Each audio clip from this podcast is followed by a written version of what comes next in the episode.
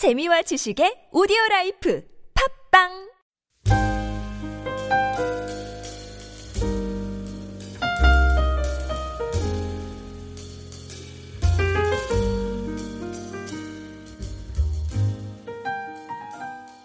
아멘. 예수님은 나사렛을 떠나셔서 선지자 이사야 예언대로 스불론과 납달리 지경에 있는 가브나움에서 회개하라 천국이 가까웠느니라 전파하십니다. 회개의 복음을 선포하시고 갈릴리 해변에서 제자들을 부르는 것이 오늘의 말씀의 요약인 것입니다. 오늘 13절 말씀에 보면 나사렛을 떠나셨다 이렇게 기록하고 있습니다. 그곳을 떠나셔서 가브남에 가서 사시니 결론적인 말씀만 기록할 수도 있었는데 나사렛을 떠났다는 것을 다시 한번 강조하고 있는 것 같습니다. 떠났다는 것은 버리다, 완전히 떠나다, 완전히 포기하다는 뜻입니다. 단순히 거주지를 옮겨서 공간적인 이동, 그 이상을 뜻하는 것입니다. 완전히 나사렛에서 분리가 되고 떠나셨음을 나타내는 것입니다. 나사렛은 예수님이 육체적으로 성장하신 곳입니다. 나사렛 예수 이름은 담에색에서 부활의 영으로 사울에게 나타나셔서 주님 그 자신을 알려주실 때에 내가 핍박하는 나사렛 예수라고 말씀하셨습니다. 여기에는 큰 예수님의 어, 영적인 의미가 담겨져 있는 것이지요. 갈릴리 해변에서 어부로서 평범한 매일의 일상을 삶을 살아오던 베드로와 안데로와 또 야고보와 요한을 예수님은 보셨습니다. 삶의 현장에 있는 그들을 보셨고요. 나를 따라오라 제자로 불러주셨습니다. 어, 예수님 당시에 그 랍비들은 제자들을 불러올 때에 제자를 삼아 준 것은 어, 이렇게 하시지 않았습니다. 랍비들은 누군가가 자기를 찾아와서 일정한 수업료, 우리가 뭐 등록비, 강의료 그렇게 이야기할 수 있겠지요. 어, 그것을 지불하는 자들을 제자로 삼았습니다. 그런데 예수님은 오늘 본문에 보면 손수 찾아가셔서 제자들을 부르셨습니다. 그리고 아무런 대가도 없이 어떤 조건도 제시하지 않으시고 그들을 이름을 불러주시고 제자를 삼으신 것입니다. 예수님의 제자가 된다는 것은 예수님의 부르심과 성도의 자발적인 순종으로 이루어집니다. 우리가 예수님을 구주로 믿고 영접하고 누군가가 여러분들에게 그리스도인이다. 그렇게 불려게 되었다는 것은 단순히 예수님을 믿었다. 그 정도가 아닌 것입니다. 그것은 곧 바로 예수님의 제자로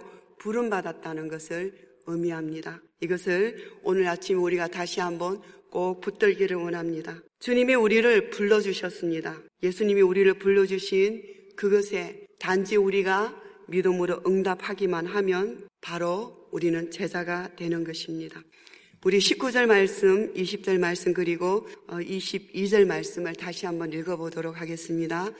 말씀하시되 나를 따라오라 내가 너희를 사람을 낚는 어부가 되게 하리라 하시니 그들은 곧 그물을 버려두고 예수를 따르니라 22절입니다. 그들이 곧 배와 아버지를 버려두고 예수를 따르니라. 왜 그들은 거물과 배와 그리고 너무나 소중한 아버지까지 버려두고 곧 즉시로 예수님을 따랐을까요? 누군가가 자신을 필요로 하니까 따라갔을까요? 아니면 정말 어, 계속되는 그 지루한 어부의 생활에서 무엇인가 나의 그 새로운 지평을 열어줄 것이라는 그런 어, 생각이 들어서 따라갔을까요? 아니면 직관적으로 이것은 하나님께서 제자로서 나를 부르신다. 이것을 느끼고 따라갔을까요? 그러나 한 가지 분명한 것은 예수님은 고기를 낚던 그들에게 사람 낚는 어부가 되게 하라고 말씀하셨다는 것입니다. 예수님이 하신 말씀은 나를 따라오라. 내가 너희를 사람을 낚는 어부가 되게 하리라. 이렇게 말씀하셨습니다. 여러분, 복음서를 지나고 사도행전에 들어가면 분명하게 이 고기를 잡던 자들은 예수님의 제자가 되었습니다. 예수님은 말씀하신 대로 그 약속을 성취하셨습니다. 제자들은 예수님과 함께 있는 동안에 그리고 예수님이 십자가에서 돌아가신 이후에 그 처음 비전을 잊어버리기도 했습니다. 오해도 하고 실망도 하고 예수님을 떠나갔지만 예수님이 부활하신 후에 마가의 다락방에 함께 모여서 성령을 받고 나서는 변화된 인생들이 된 것입니다. 그것은 하나의 목적. 예수님이 처음 그들을 찾아와서 말씀하셨던 나를 따라오라. 내가 너희를 사람을 낚는 어부가 되게 하리라. 이것에 그의 목적을 다시 한번 세우고 정말 이 세상의 모든 죄인을 구원하고자 하는 그 예수님의 부르심의 증인으로 일꾼으로 거듭난 것입니다. 우리 또한 사람을 낚는 어부가 되고자 할 때에 비로소 제자가 되는 것입니다. 예수님을 따라왔던 수많은 제자들, 예수님의 기적과 이적과 수많은 그 능력의 현장을 맛보고 경험하고, 함께 하였던 그 수많은 무리들, 그것은 아니었습니다. 사람을 낚는 어부가 될 때에 비로소 우리는 예수님의 제자라고 불리울 수 있는 것입니다. 계속해서 주님은 말씀하십니다. 오늘 23절 말씀을 다시 한번 우리 읽어보도록 하겠습니다. 예수께서 온 갈릴리에 두루 다니사 그들의 해당에서 가르치시며 천국 복음을 전파하시며 백성 중에 모든 병과 모든 약한 것을 고치시니 이 세 가지는 예수님의 어, 핵심적인 사역입니다. 천국 복음을 전파하시고 그리고 가르치시고 백성 중에 모든 병과 모든 약한 것을 고치시는 것입니다. 지금도 예수님의 제자로서 성령의 능력 안에서 수많은 주님의 제자들이 주의 종들이 이것을 계속하고 있습니다. 가르치시고 천국 복음을 선포하시고 또 두루 다니면서 백성 중에 약한 자들, 병든 자들을 치유하는 이 예수님의 삼중 사역, 예수님의 3대 사역의 핵심을 우리는 계속해 나가고 있는 것입니다.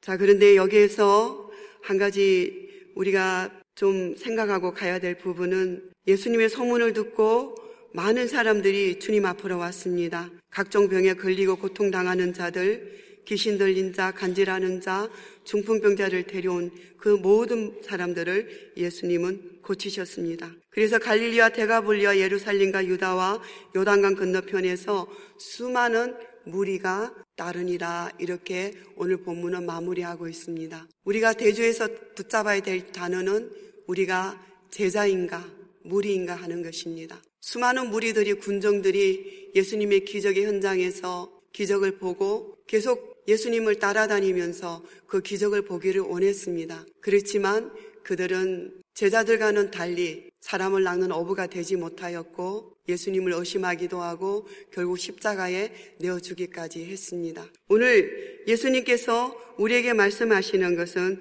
제자로 나오라는 것입니다. 무리들은 병을 고침을 받고 복음을 들었지만 아무것도 버리지 않았습니다. 무리에서 제자가 될 수 있는 것은 자신을 버리고 주님께서 원하시는 사람을 낚는 어부로서의 그 길을 가는 것입니다. 그리할 때에 우리는 제자로서 쓰임을 받을 수 있는 것입니다. 사람을 낚는 어부가 되기 위한 어, 준비가 우리 교회에서 어, 계속 신년에 이어지고 있습니다. 특색을 우리 지나갔고요. 이제 50일간 신약의 편지들을 우리가 읽어갈 것입니다. 거기에서 신약의 우리가 우리가 신구약의 어, 역사서를 읽어갔지만 이제 그 역사 속에서 신약의 교회가 태동이 되었고 체험적인 신약의 교회에서 수많은 그 사도들의 편지들, 교회 현장들, 직접 체험하였던 그 경험들을 우리는 읽으면서 우리가 무엇을 버리고 무엇을 다시 찾아서 주님께서 우리를 불러주신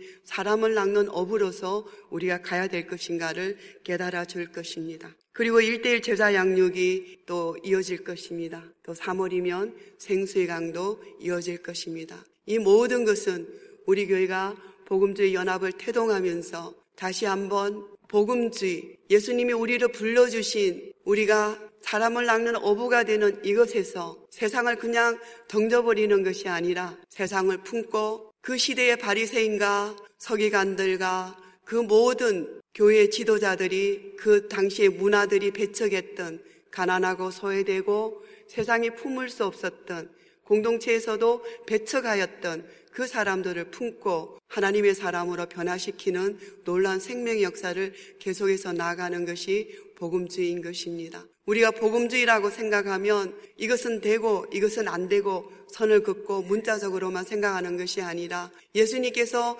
하셨던 그 모든 사역을 우리가 계속해서 해 나가는 것입니다. 세상에 품지 못하는 영혼들, 세상에 가까이 하지 못하는 영혼들, 때로는 나는 부정하다, 나는 부정하다, 스스로 숨으면서 스스로 존재를 드러내지 않는 그 사람들조차도 가까이 가셔서 품어주시고 부활하게 하신 그 예수님의 생명의 역사를 우리는 계속해 나가야 할 것입니다.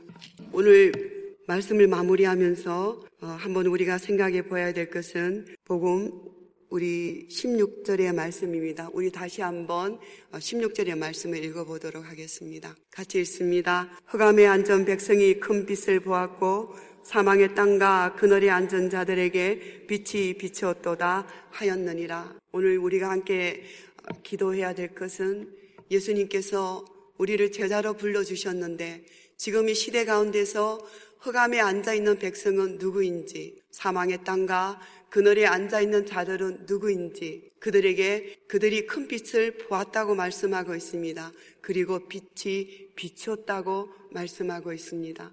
예수님은 이러한 상황 속에 있는 자들에게 환경에 대해서 문화에 대해서 그 모든 영역에 대해서 우리에게 빛이라 말씀하셨고 소금이라 말씀하셨던 그 사명을 온전히 이어가기를 원하는 것입니다. 오늘 우리가 기도하시겠습니다. 천국 복음을 전파하는 이 사명을 위하여서 하나님, 제가 어디에서 이 사명을 비출까요? 주님, 보입니다. 비춰야겠습니다. 그러나 나는 힘이 없고 능력이 없고 두렵습니다. 그때 우리가 바로 기도해야 될 때인 것입니다. 힘을 주십시오. 주님의 도구가 되겠습니다. 손이 되겠습니다. 발이 되겠습니다. 주님의 가슴이 되겠습니다. 우리가 보았다면, 먼저 기도한다면, 하나님께서 놀라운 성령의 은혜 가운데 우리를 붙들어 주셔서 계속적인 하나님께서 기뻐하시는 제자조의 삶을 살아가게 하실 것입니다. 기도하시겠습니다. 아버지 하나님 고맙고 감사합니다. 예수님께서 선포하여 주셨습니다. 우리가 회개할 때에 천국이 임합니다. 오늘도 아버지 본문 속에서 아버지 수많은 무리들은 아닌지 우리가 제자인지 다시 한번 우리가 보아지기를 원합니다. 성령께서 우리 가운데 오셔서 친히 깨닫게 하여 주셔서 주님 흑암에 앉아 있는 자들을 보게 하실 때에 사망과 그늘에 앉은 자들을 우리가 보게 하여 주실 때에 주님 우리가 그곳에 가서 불러주신 바 정인 됨을 예수님의 제자 됨을 친히 드러내게 하여 주시기를 원합니다.